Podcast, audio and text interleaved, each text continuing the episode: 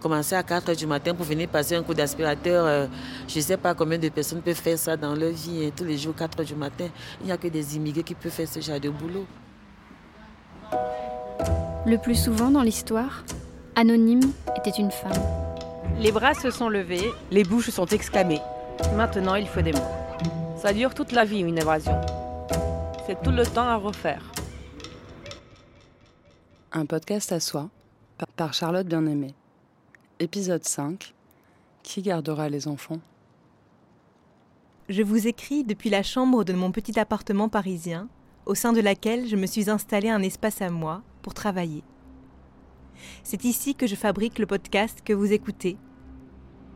En ce moment même, alors que j'écris ces lignes, Monia, une femme tunisienne, assistante maternelle, s'occupe de mon petit garçon. Demain, une autre femme, algérienne, Yasmine, viendra laver notre appartement, ce qui me laissera un peu plus de temps pour lire les livres dont j'aimerais vous partager des extraits. Pour que je puisse fabriquer des émissions sur le féminisme, d'autres femmes, moins favorisées, s'occupent du travail domestique que mon conjoint et moi ne voulons pas ou ne pouvons pas effectuer. C'est tout l'objet de cet épisode. Après avoir évoqué l'inégale répartition du travail domestique avec des couples hétérosexuels, blancs, de classe moyenne, il fallait prolonger la réflexion. À l'écoute des femmes à qui ces couples délèguent ce travail domestique non partagé. Elles gardent des enfants à domicile, font le ménage ou s'occupent de personnes âgées dépendantes. Vous voulez passer au fromage? Un petit peu? Oui, parce que j'ai plus faim pour ça. D'accord. C'était un peu euh, costaud aussi. Dans les grandes métropoles, elles sont souvent migrantes ou racisées. Leur voix participe pleinement de notre compréhension de la division sexuelle et raciale du travail domestique. C'est pas ça le nom de ce fromage, on s'est trompé. Alors, c'est quoi? C'est l'autre de sarrasin. Ah, Il n'est pas aussi bon, alors. Dans un appartement bourgeois du 15e arrondissement de Paris, j'ai rencontré Patricia. On va en reprendre. Oui. Vous avez goûté à ça? Bien sûr. Elle vit ici aux côtés d'une vieille dame dont elle s'occupe nuit et jour et deux week-ends par mois depuis l'été dernier. Je suis haïtienne, je viens d'Haïti. Je grandis euh, avec mon père et ma mère, que j'ai perdu de très tôt. J'ai perdu à l'âge de 13 ans. Donc voilà, j'ai grandi avec ma une partie avec ma grand-mère et une autre partie avec euh, ma tante. Donc j'ai eu des enfants euh, à l'âge de 14 ans, ma fille. Pareil, le deuxième enfant, je l'ai eu très, très vite aussi. Bon, sur l'éducation sexuelle en Haïti, avant c'était un tabou. C'était pas la même génération, parce que j'en suis sûre, c'était aujourd'hui, je saurais quoi faire.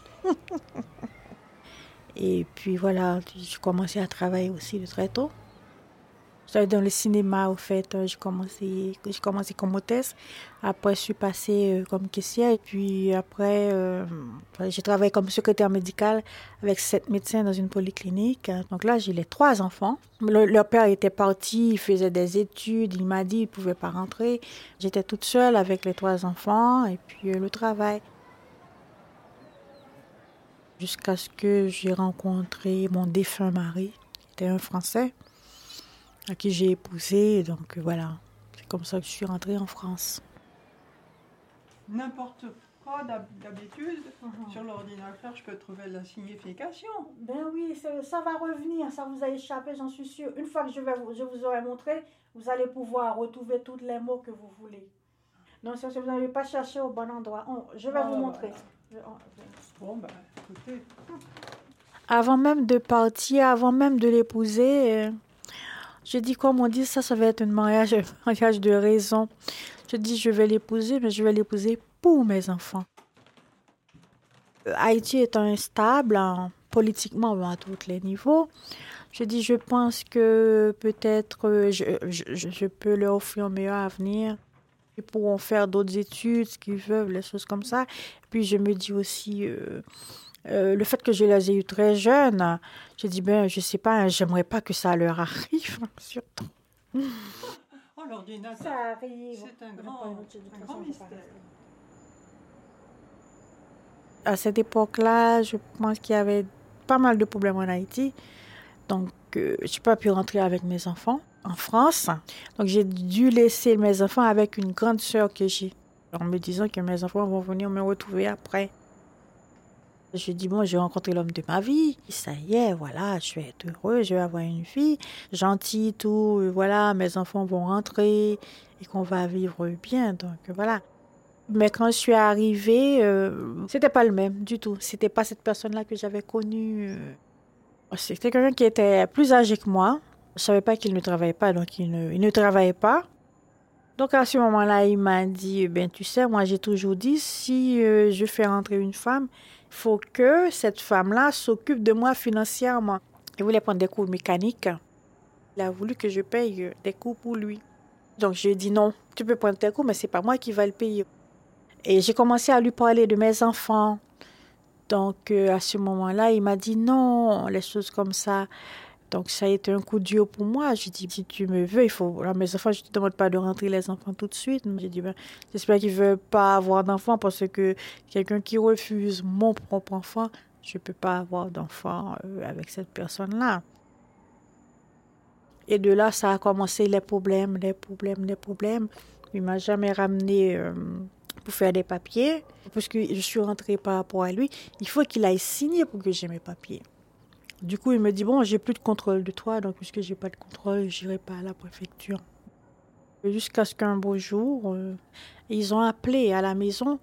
Il a dit, bon, euh, il y a quelque chose qui cloche dans votre mariage. On veut bien vous aider, mais il faut que vous nous racontiez qu'est-ce qui se passe.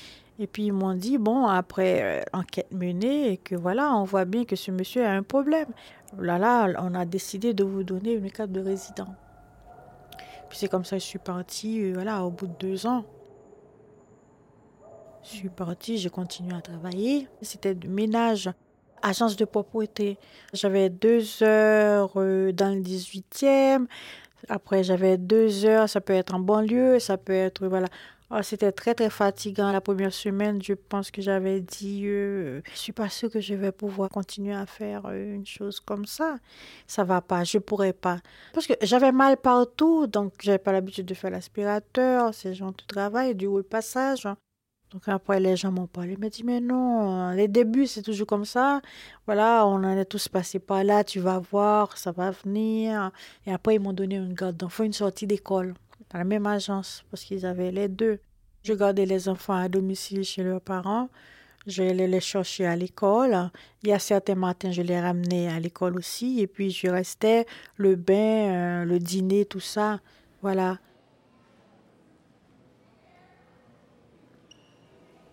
Pas de sans-papiers, on est d'accord. Pour la femme de ménage ou le peintre, ça ne me dérange pas. Il faut bien que ces gens travaillent. Mais pour garder les petits, c'est trop dangereux. Je ne veux pas de quelqu'un qui aurait peur d'appeler la police ou d'aller à l'hôpital en cas de problème. Pour le reste, pas trop vieille, pas voilée et pas fumeuse. L'important c'est qu'elle soit vive et disponible, qu'elle bosse pour qu'on puisse bosser. Ils ont bloqué leur samedi après-midi pour trouver une nounou à leurs enfants. Laïla Slimani, chanson douce. J'ai rencontré Patricia grâce à Rose Mirly Joseph. Elle est sociologue et a écrit une thèse sur l'articulation des rapports sociaux de sexe, de classe et de race dans le travail et la migration des femmes haïtiennes. Sa recherche est passionnante. Elle révèle l'existence d'une chaîne internationale du travail domestique et du soin à autrui. Il y a beaucoup de femmes paysannes en Haïti qui partent pour aller à Port-au-Prince et là elles deviennent travailleuses domestiques, y compris euh, le travail de care. Et à Port-au-Prince, leur travail permet bien à d'autres femmes de s'activer elles dans un travail euh, plus valorisé et d'accéder à la migration internationale. Sauf que ces femmes-là, quand elles arrivent en France, elles deviennent à leur tour travailleuses domestiques, ce qui permet bien sûr à beaucoup de femmes, y compris pas mal de femmes françaises, de s'investir, elles, dans un travail plus valorisé, qui est loin du travail domestique, loin, loin du care, etc. Ce que j'ai essayé d'analyser exactement, c'est comment il y a plein de mécanismes qui transforment la femme migrante en, travailleuse domestique. Dans le cadre de la mondialisation néolibérale, les femmes qui laissent leur pays sont souvent euh, confinées dans ce type de travail-là. Du fait que l'État hein, n'offre plus beaucoup de possibilités euh, pour la garde des enfants, des per personnes âgées, il y a des coupes budgétaires. Et puis, la division sexuelle du travail, les hommes continuent à travailler euh, beaucoup plus à l'extérieur et à ne pas vraiment s'investir dans la maison les femmes travaillent de plus en plus. Et du coup, se pose la question de la crise du cœur. Qui va s'occuper de nos enfants? Et qui va s'occuper de nos enfants? Il y a des pays carrément comme le Canada et les États-Unis qui font carrément ce qu'on appelle une importation de main-d'œuvre. L'Espagne, par exemple, qui importe la main-d'œuvre domestique de la République dominicaine et l'État français qui n'est pas dans cette politique explicite d'importation de main-d'œuvre, mais qui fait tout pour que finalement ces personnes-là se retrouvent dans ce type de travail-là pour répondre à un besoin. À un besoin et l'une des choses qu'on fait pour que ces personnes-là puissent répondre à ce besoin-là, c'est qu'on ne reconnaît pas les qualifications et les compétences acquises au pays d'origine. Donc une femme haïtienne, par exemple, il y en a une qui était euh, responsable d'ONG, euh, directrice d'école maternelle dans son pays, qui, a, qui travaillait dans des institutions internationales. Elle avait trois servantes en Haïti, ce qui pose encore une autre question à un chauffeur, etc. Et quand elle arrive en France, bah, qu'est-ce qu'il y a? Tout ce parcours professionnel en Haïti n'a plus aucun sens. Donc, de toute façon, elle est tout à fait prête, euh, ou du moins rendue prête, à s'investir dans ce type de travail-là pour lequel il y a un réel besoin. Elles sont contentes de pouvoir gagner de l'argent. Elles sont fières de pouvoir travailler aussi, de ne pas devoir rester à la maison, de ne pas devoir dépendre de quelqu'un. Mais elles sont très insatisfaites de leur travail et elles parlent beaucoup de, de déclassement, voire d'échec de soi dans la migration. Et moi, ce qui me fait mal aussi, c'est le fait que quand on parle déjà, quand on parle d'émancipation au travail, on ne regarde même pas ces femmes-là. Hein. Quand on parle d'elles, on dit est-ce qu'elles mangent? Est-ce qu'elles envoient de l'argent à leur famille? Et puis c'est tout. Donc l'émancipation au travail, euh, personne n'en parle quand il s'agit de ces personnes-là qu'on ne considère finalement pas vraiment comme des femmes. Pendant sept ans, Patricia s'est occupée des trois garçons d'une famille parisienne aisée. Elle les gardait au domicile des parents. Lorsqu'elle est arrivée, les enfants avaient 5 ans, 3 ans et 12 mois. J'arrivais à 7h30, voilà, jusqu'à 19h30. C'était des journées très longues aussi et très fatigantes. Il y a des matinées, c'est moi qui ramenais les deux garçons à l'école avec le bébé dans la poussette. Il y a des jours dans la semaine, c'était le père. Puis je restais la journée avec le bébé. J'allais chercher les deux autres garçons euh, pour les sorties d'école. Le mercredi surtout, j'avais les trois garçons. On allait au parc. On allait souvent aux Tuileries parce que j'ai travaillé tout près. Ils aimaient bien, ça leur détendait. Ils étaient, voilà, ils étaient mieux en rentrant. Le père était banquier et la mère était professeure de recherche universitaire en, banlieue. Donc c'est pour ça voilà, qu'elle avait voulu avoir une nounou voilà, à la maison. parce qu'elle partait à 7 h du matin et elle retournait à 19h30 le soir. Elle me disait souvent c'est dur, euh, vous savez, euh, je ne suis pas là, mon mari n'est pas là deux semaines dans le mois. Donc il part souvent, parfois deux week-ends euh, de suite. Donc j'ai vraiment besoin de quelqu'un qui soit bien et à qui j'ai confiance parce que je me retrouve toute seule. Si parfois elle rentrait, elle me dit, vous savez, ça m'arrive des jours j'ai pas le courage de leur donner le bain. Je le laisse, je laisse mes enfants sans le bain. Je pense qu'elle me parlait comme si elle se sentait coupable. Ou bien parfois aussi, euh, je me dis, c'est peut-être pour que je puisse faire un petit peu plus pour elle. Ce qu'on faisait, c'est que le vendredi soir, je préparais le dîner pour tout le monde pour que la mère puisse dîner avec eux. Moi. Je faisais aussi le ménage euh, une à deux fois par semaine euh, pendant que le bébé faisait sa sieste. Avec elle, plus rien ne s'accumule. Ni la vaisselle, ni les vêtements sales, ni les enveloppes qu'on a oublié d'ouvrir et qu'on retrouve sous un vieux magazine. Rien ne pourrit, rien ne se périme. Elle note tout dans un petit carnet à la couverture fleurie. Les horaires de la danse, des sorties d'école, des rendez-vous chez le pédiatre. Elle copie le nom des médicaments que prennent les petits, le prix de la glace qu'elle a achetée au manège, et la phrase exacte que lui a dite la maîtresse de Mila. Au bout de quelques semaines, elle n'hésite plus à changer les objets de place. Elle vide entièrement les placards, accroche des sachets de lavande entre les manteaux. Elle fait des bouquets de fleurs. Elle éprouve un contentement serein quand, Adam endormi et Mila à l'école, elle peut s'asseoir et contempler sa tâche. L'appartement silencieux est tout entier sous son joug, comme un ennemi qui aurait demandé grâce. Laïla Slimani. À Paris, comme à New York ou à Londres, des femmes migrantes laissent leurs enfants au pays pour venir prendre soin de ceux de la bourgeoisie occidentale. C'est tout l'objet de l'enquête qu'a menée Caroline Ibos en 2012 pour son livre Qui gardera nos enfants Elle est maître de conférences en sciences politiques et a passé trois ans dans les squares parisiens et les appartements qui les entourent, à l'écoute des nounous noirs et de leurs employeurs blancs. Les familles qui choisissent ce mode de garde le choisissent pour les avantages qu'il leur apporte. Il n'y a pas de problème d'enfants malades, d'horaire, on ne prend pas l'enfant l'hiver pour l'emmener à la crèche. Ça simplifie vraiment la vie. La nounou peut un peu faire les courses. Donc, euh, ça veut tout de même dire que avoir une travailleuse domestique chez soi est quelque chose qui ne pose pas problème. Ils pensent du point de vue du bien de leur enfant, qu'ils considèrent, ce qu'ils considèrent être le bien de leur enfant, mais un tout petit peu plus largement aussi. Ils pensent du point de vue de, de l'harmonie domestique. Ils attendent une femme qui serait nounou par vocation, parce qu'elle aime les enfants. Ils veulent quelqu'un qui aime leur enfant. Et le fait qu'il y ait cet euh, amour possible est ce qui leur permet, ce qui légitime, de finalement la payer peu, puisqu'elles le font par plaisir, par vocation, par amour. Donc on ne va pas rémunérer la vocation. Les parents cherchent donc une nounou peu chère, mais entièrement disponible.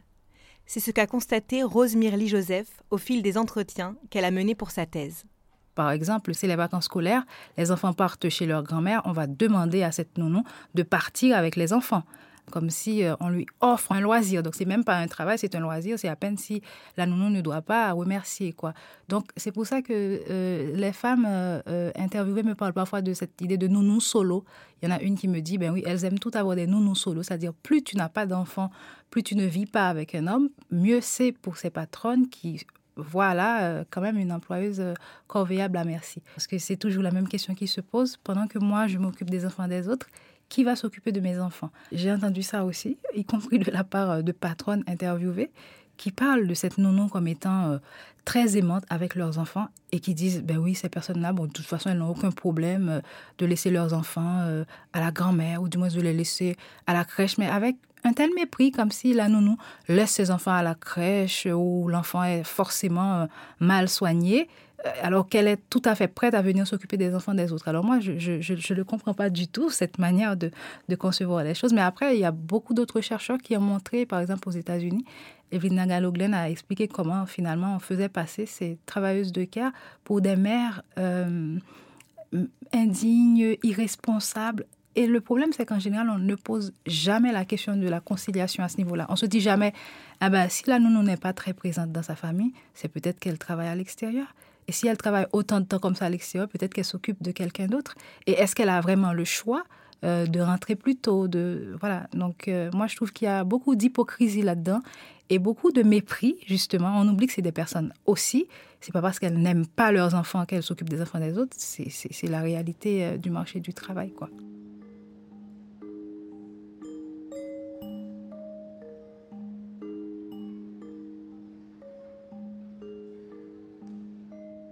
En fait, quand j'ai pris euh, le petit garçon, c'est comme si j'étais sa mère, en fait.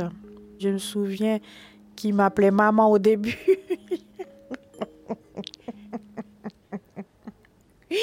qui se trompait et qui m'appelait maman. Mais voilà, ça m'avait un petit peu ému. Je suis quand même restée très, très, très, très serrée avec euh, ce petit garçon. J'ai eu euh, pas mal de retours d'affection du petit, euh, que je ne m'attendais pas du tout. C'est là que j'ai compris beaucoup de choses, euh, que j'ai appris aussi beaucoup de choses des enfants, ce qu'un enfant peut sentir, peut avoir besoin, ce que j'ai pas appris avec mes enfants. Je les ai appris ici avec les enfants des autres. J'ai dit voilà, bon, ce que j'ai pas pu faire pour mes enfants, maintenant je le fais là, maintenant, voilà.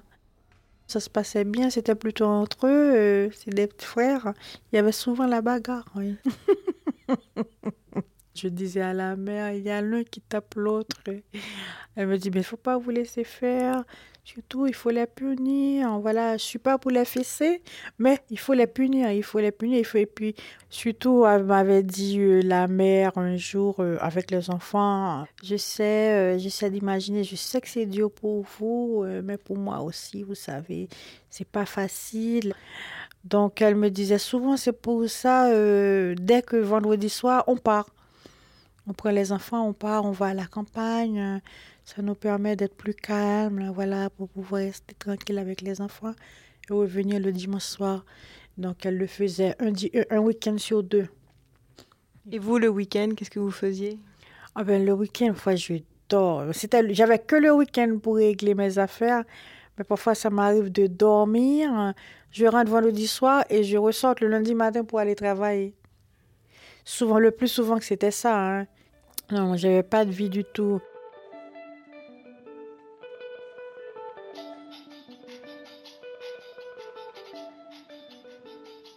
Autour du toboggan et du bac à sable résonnent des notes de baoulé, de dioula, d'arabe et d'hindi. Des mots d'amour sont prononcés en philippino ou en russe. Des langues du bout du monde contaminent le babil des enfants, qui en apprennent des bribes que leurs parents enchantés leur font répéter. Il parle l'arabe, je t'assure, écoute-le. Puis avec les années, les enfants oublient et tandis que s'effacent le visage et la voix de la nounou à présent disparue, plus personne dans la maison ne se souvient de la façon de dire maman lingala, ou du nom de ces repas exotiques que la gentille nounou préparait. Ce ragoût de viande, comment appelait-elle ça déjà? Autour des enfants qui tous se ressemblent, qui portent souvent les mêmes vêtements, achetés dans les mêmes enseignes, et sur l'étiquette desquelles les mères ont pris soin d'écrire leur nom pour éviter toute confusion, s'agite cette nuée de femmes. Il y a les jeunes filles voilées de noir, qui doivent être encore plus ponctuelles, plus douces, plus propres que les autres. Il y a celles qui changent de perruque toutes les semaines. Les Philippines qui supplient en anglais les enfants de ne pas sauter dans les flaques. Il y a les anciennes, qui connaissent le quartier depuis des années, qui tutoient la directrice d'école. Celles qui rencontrent dans la rue des adolescents qu'elles ont un jour élevés et se persuadent qu'ils les ont reconnus.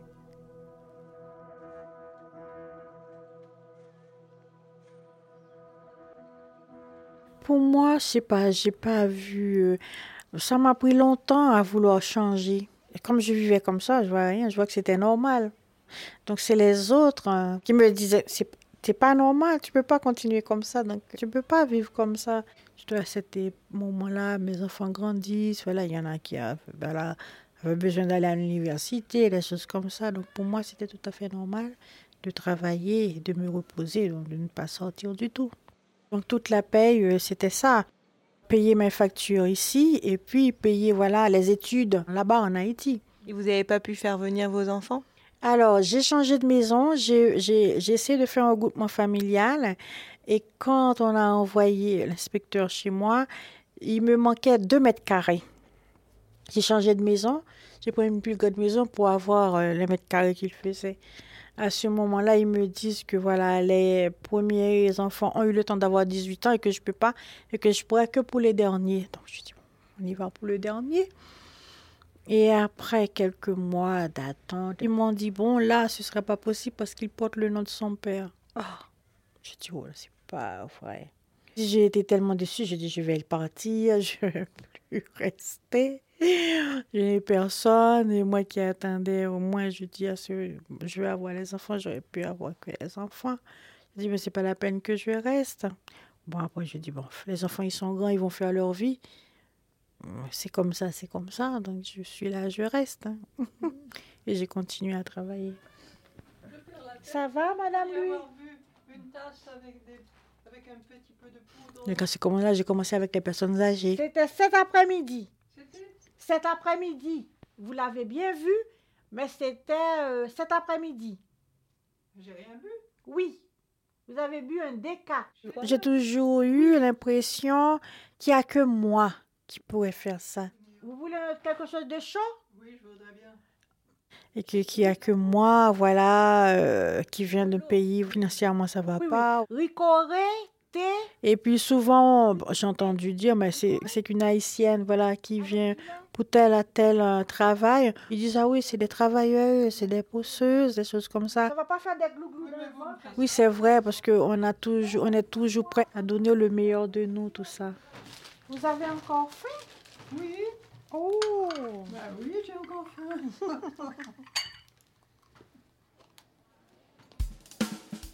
Les Africaines, elles sont super avec les enfants. Elles s'attachent aux mômes comme la nounou de Scarlett O'Hara dans Autant n'emporte le vent. Un rêve de nounou. Mais bon, à part ça, elles ont la réputation de ne rien foutre. De passer leur temps chez Sunlight à chercher des colifichets et de bâcler le repassage. Les Asiatiques, elles sont inexpressives et glaciales. Les Arabes, elles sont très dures avec les enfants. Au bout du compte, je préfère encore une africaine. Nous, on n'a aucun préjugé. Mais on ne veut pas d'une maghrébine ou même d'une musulmane. On est juif. Bon, très libéraux, on pratique pas du tout, mais quand même. Notre fils est circoncis et on a un nom juif. Une nounou arabe, je n'aurais pas confiance, on sait jamais. J'aurais peur qu'elle se venge sur l'enfant. C'est un peu excessif de penser qu'une nounou vengerait la cause palestinienne en maltraitant un enfant juif, mais vraiment je ne la sentirais pas.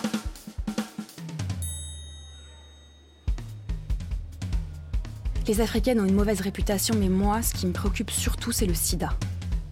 Si j'en recrute une, je lui demanderai de faire un test de dépistage, même si ce n'est pas légal. Autrement, ce n'est pas possible. Les enfants, ça se fait des petits bobos partout, et les Africaines, elles ont l'habitude de sucer le sang des petites plaies pour les soigner ou de souffler dans le nez des bébés enrhumés. Je le sais parce que toutes les aides-soignantes de mon service sont noires. Alors avec ce type de comportement, le virus, il est vite transmis. Ces paroles sont issues du livre Qui gardera nos enfants Les nounous et les mères. Elles m'ont particulièrement bouleversée parce que ce sont des témoignages réels d'employeuses récoltés par Caroline Ibos. Dans mon livre, c'est l'une des choses qui a beaucoup choqué, alors que c'est l'une des choses les plus banales. C'est euh, mais toi, tu préfères euh, une africaine ou bien euh, une philippine? Il y a une vision comme d'un marché, comme d'un marché et, ces femmes-là, alors c'est un, on peut dire que c'est du racisme, c'est du racisme culturaliste, c'est-à-dire qu'elles sont perçues au travers des préjugés sur la culture. L'outil actuel pour analyser ça, c'est bien sûr l'intersectionnalité, c'est-à-dire croiser la manière dont les différents rapports de domination peuvent s'entrecroiser, se, se, croiser très concrètement dans les pratiques. Et euh, il n'y a pas une espèce de collectif, nous les femmes, toutes les femmes n'ont pas les mêmes droits, n'ont pas le même pouvoir. Et euh, certaines femmes ont beaucoup, les femmes privilégiées, ont beaucoup de mal à reconnaître cela, à reconnaître qu'elles sont à certains égards, elles aussi dans des positions de domination. C'est une relation qui est structurellement asymétrique entre des femmes qui n'ont pas les mêmes ressources. Mais c'est aussi une relation qui est extraordinairement personnalisée et subjectivée. Euh, la relation se donne aussi dans, une très, dans des sentiments, dans des émotions, dans des... J'aime bien l'expression d'une sociologue, Dominique Mémy, qui parle de domination rapprochée. Donc, il y a une domination, mais euh, cette domination, dans la texture même de la relation, euh, elle s'exprime de manière très différente. Mais elle ne disparaît jamais. C'est-à-dire que, contrairement à ce que les, employeuses de nounou peuvent dire, euh, la nounou ne fait pas partie de la famille. c'est d'une certaine manière, c'est la phrase la pire que j'entends. ma nounou est une perle, c'est comme un membre de la famille un membre de la famille qui vient pour faire le ménage et garder les enfants. Non, c'est pas un membre de la famille, c'est quelqu'un qui travaille. Ma nounou est formidable. Son principal défaut, c'est son parfum. Un parfum bon marché et très musqué. Dès qu'elle part, j'allume une bougie parfumée. Toutes les femmes n'ont pas du tout la même position face à la division sexuelle du travail, face à cette charge domestique qui leur tombe sur le dos. Rose Mirly Joseph. Et du coup, je pense que tout ça pose aussi la question des paradoxes de l'égalité. C'est quoi? C'est-à-dire que pour accéder à l'égalité professionnelle avec les hommes, les femmes exploitent d'autres femmes. Et cela montre tout simplement que les classes, toutes les classes, ont aussi des divisions internes. Quoi. Les divisions, ce qu'on va appeler les divisions intracatégorielles, c'est-à-dire il y a effectivement la division entre femmes et hommes qui est important à regarder, mais le féminisme doit aussi regarder les divisions entre les femmes elles-mêmes qui se fondent alors sur la classe, les rapports de race, les rapports nord-sud, etc. Et dans le cas de ces femmes haïtiennes, le fait même qu'elles soient haïtiennes, un pays du Sud qui a un rapport particulier avec la France et qui aujourd'hui quand même est l'objet de, pas mal de rejets de différents pays. Et ça, ça marque pas mal les relations entre les nounous et, et leurs employeuses justement, les femmes que vous avez rencontrées, les femmes employeuses, ne se rendent pas compte de, euh, la domination qu'elles exercent sur euh, leurs employés? Est-ce qu'elles se disent féministes? Bien sûr, ce sont des femmes euh, diplômées, actives, qui se battent pour avoir, pour réussir leur carrière, pour tout mener de front. Donc, bien sûr que ce sont des femmes féministes. Mais ce qu'elles essaient de faire, c'est dépolitiser cette relation, c'est de la placer euh, sur le plan du sentiment. Euh, mes enfants, l'amour de mes enfants, le bien de mes enfants, et faire de son propre appartement le lieu du droit du travail, le lieu de rapports sociaux compliqués, c'est extrêmement, par ailleurs, c'est extrêmement difficile. La gestion quotidienne de cette question, c'est-à-dire par exemple quand il y a des conflits avec la nounou, ou bien ce que les parents font, surveiller la nounou, qui va aller voir au square en cachette si la nounou s'occupe bien de l'enfant. Tout ça, c'est une part du sale boulot. C'est un sale boulot moral. Donc les nounous, elles font, on leur délègue le sale boulot euh, domestique, mais le sale boulot moral, il est délégué aux femmes. Et c'est aussi pour ça que les hommes s'acceptent de cette relation. C'est pas seulement qu'ils travaillent trop, c'est que cette relation, elle est difficile. Donc elles ne sont pas seules responsables. C'est, vous voyez, il y a aussi quelque chose d'injuste qui est de faire peser toute la responsabilité d'un système particulièrement inégalitaire sur les femmes, entre guillemets, bourgeoises pour aller vite, qui travaillent. Euh, il y a aussi, effectivement, il y a aussi les hommes, il y a aussi l'État, il y a, il y a, tout un ensemble de responsabilités. Ma patronne, elle n'est pas toujours sympa. Je sais qu'elle me calomnie. Les filles me le répètent. La petite dit Pourquoi tu ranges rien? Maman dit que tu ranges rien. Tu as rangé la cuisine? Maman, elle dit que la cuisine est toujours en bazar. Mes patrons, ils font des grands dîners souvent et quand j'arrive le matin, en plus de tout, je dois ranger. Laver les verres à la main, passer l'aspi dans le salon, descendre les bouteilles et tout ça. Et après, elle dit que je range pas. Mais j'ai même pas le temps de m'occuper des filles tellement il y a de rangements à faire.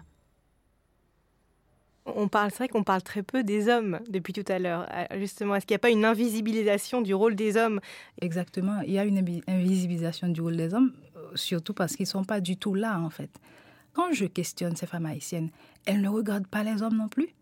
Et même qu'elles vont dire que, bah oui, si par hasard elles croisent, les hommes dans le couloir qui disent bonjour madame, euh, voilà, elles trouvent que ces hommes-là sont beaucoup plus gentils, beaucoup plus respectueux que leurs femmes. Et pour moi, c'était difficile de comprendre ça parce qu'elles ne se posent même pas la question, elles ne se disent pas, mais il paraît plus gentil parce qu'il n'est même pas là, quoi. Et euh, donc, du coup, quand elles analysent leur travail, elles vont pas du tout penser aux rapports sociaux de sexe, au genre. Elles vont expliquer le fait qu'elles soient dans ce travail-là par les rapports de race, les rapports nord-sud, le fait qu'elles soient haïtiennes, la xénophobie, le racisme, etc.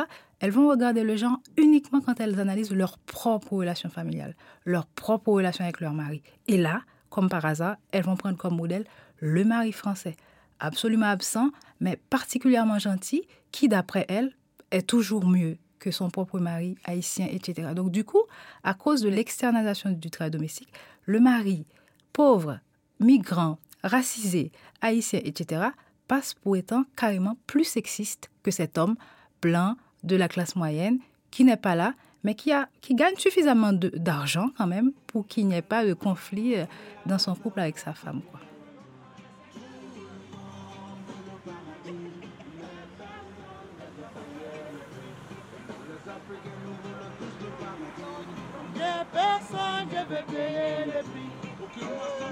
Pour Caroline Ibos et Rose Mirly Joseph, il est donc nécessaire de sortir des relations interpersonnelles entre femmes pour regarder comment ce système profite aux hommes, mais aussi aux États et aux patrons. Parce que ce travail domestique, notamment de nettoyage, est aussi réalisé par des femmes subalternes dans les entreprises publiques et privées. Mais personne ne peut payer le prix. Et nous les Africains, nous voulons tous le paradis. Mais personne ne veut payer Les grands hôtels, par exemple, délèguent ce qui est pourtant leur cœur de métier à des entreprises sous-traitantes qui profitent d'une main-d'œuvre peu chère et qu'elles imaginent docile. Les mobilisations sont rares et difficiles. Pourtant, depuis quelques années, plusieurs grèves ont eu lieu dans ce secteur.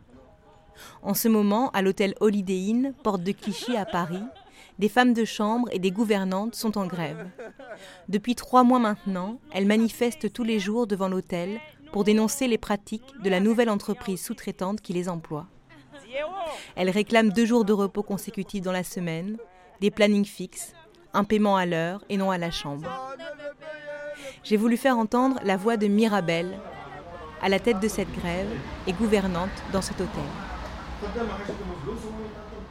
Avec les, anciennes sociétés, j'étais de repos les mercredis et les jeudis pendant 10 ans. Le week-end, je faisais 7h, 15h et en semaine, c'était 9h, 17h.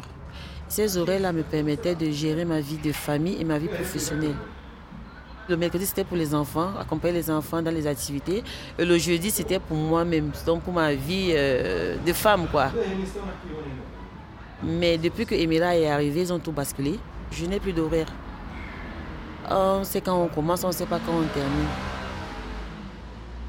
Il m'arrive parfois de quitter le travail, de prendre une heure de pause entre 16h et 17h. Je vais récupérer l'enfant à l'école. Je laisse l'enfant à l'arrêt bus.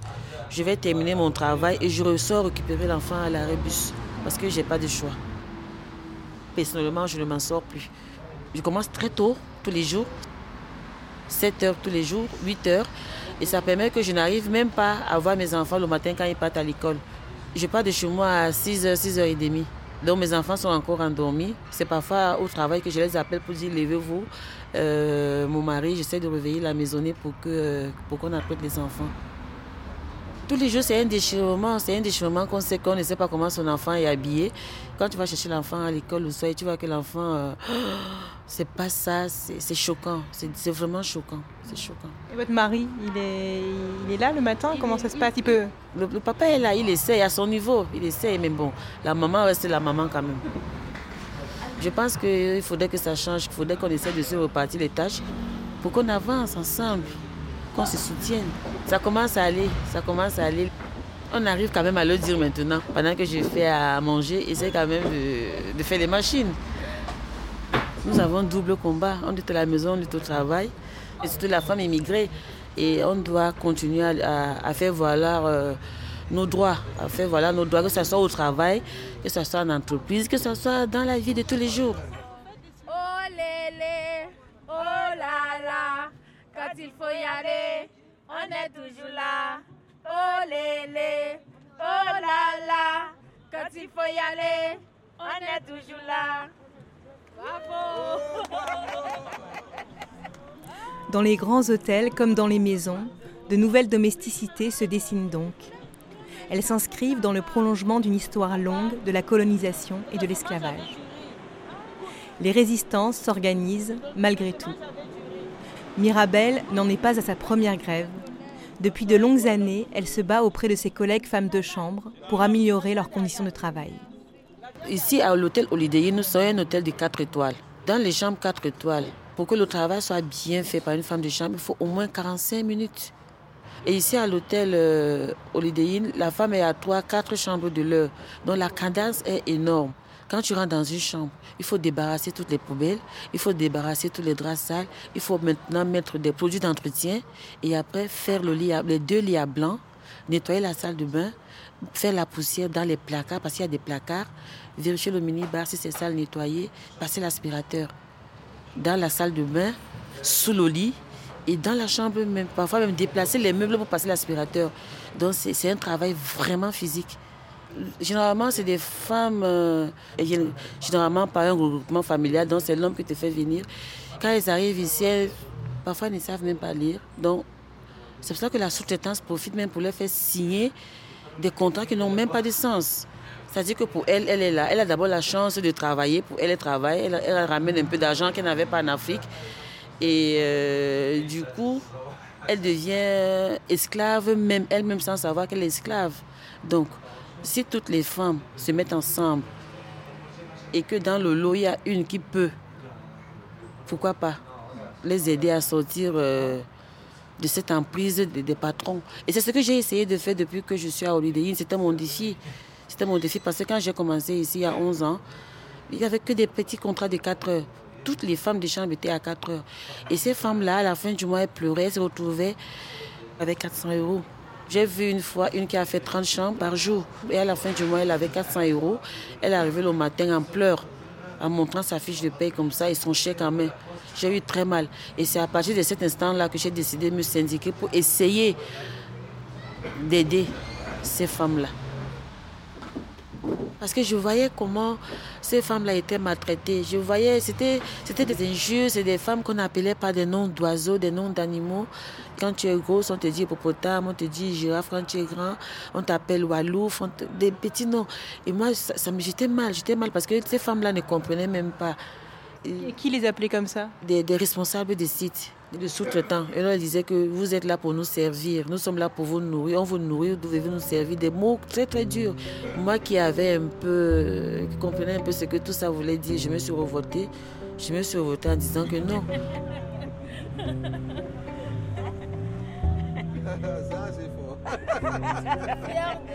Je suis fière de moi et je suis fière de mon collègue. Celles d'entre nous qui sont hors du cercle des femmes acceptables, telles que cette société les définit, Ben, femme de chambre, c'est invisible. celles d'entre nous qui ont été forgées dans les flammes de la différence, celles d'entre nous qui sont pauvres, qui sont lesbiennes, qui sont noires, qui sont âgées, savent que la survie n'est pas une aptitude universitaire. Il s'agit d'apprendre à rester debout toute seule, haïe et parfois insultée. Apprendre à faire cause commune avec toutes les personnes manifestement en dehors du système, afin d'imaginer et de construire un monde dans lequel nous pourrons toutes nous épanouir.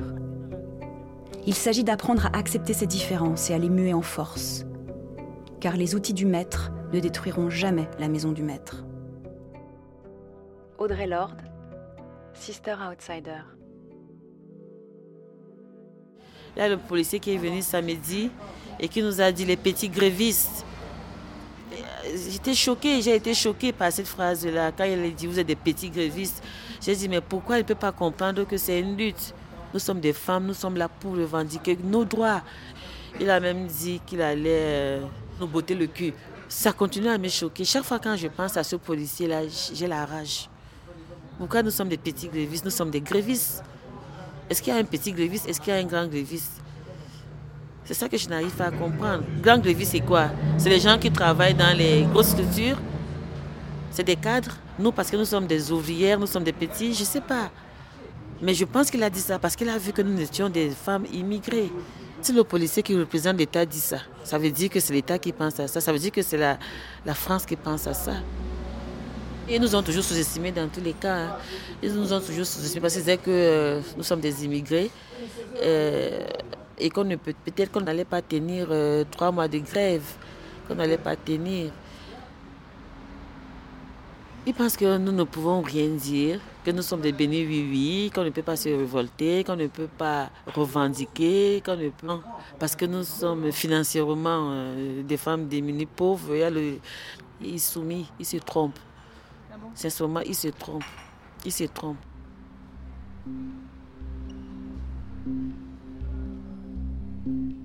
Et dans ce bref instant d'aujourd'hui, rêver fait naître un fol espoir. Car en murmure, j'entends parler d'une vie sur les étoiles. Audrey Lord.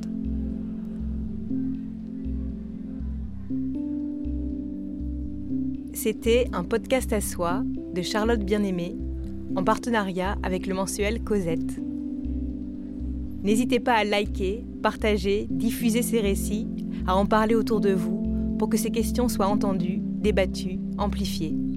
arteradio.com Je vous retrouve le mois prochain pour le sixième épisode d'un podcast à soi, Le gynécologue et la sorcière, sur le pouvoir médical et le corps des femmes.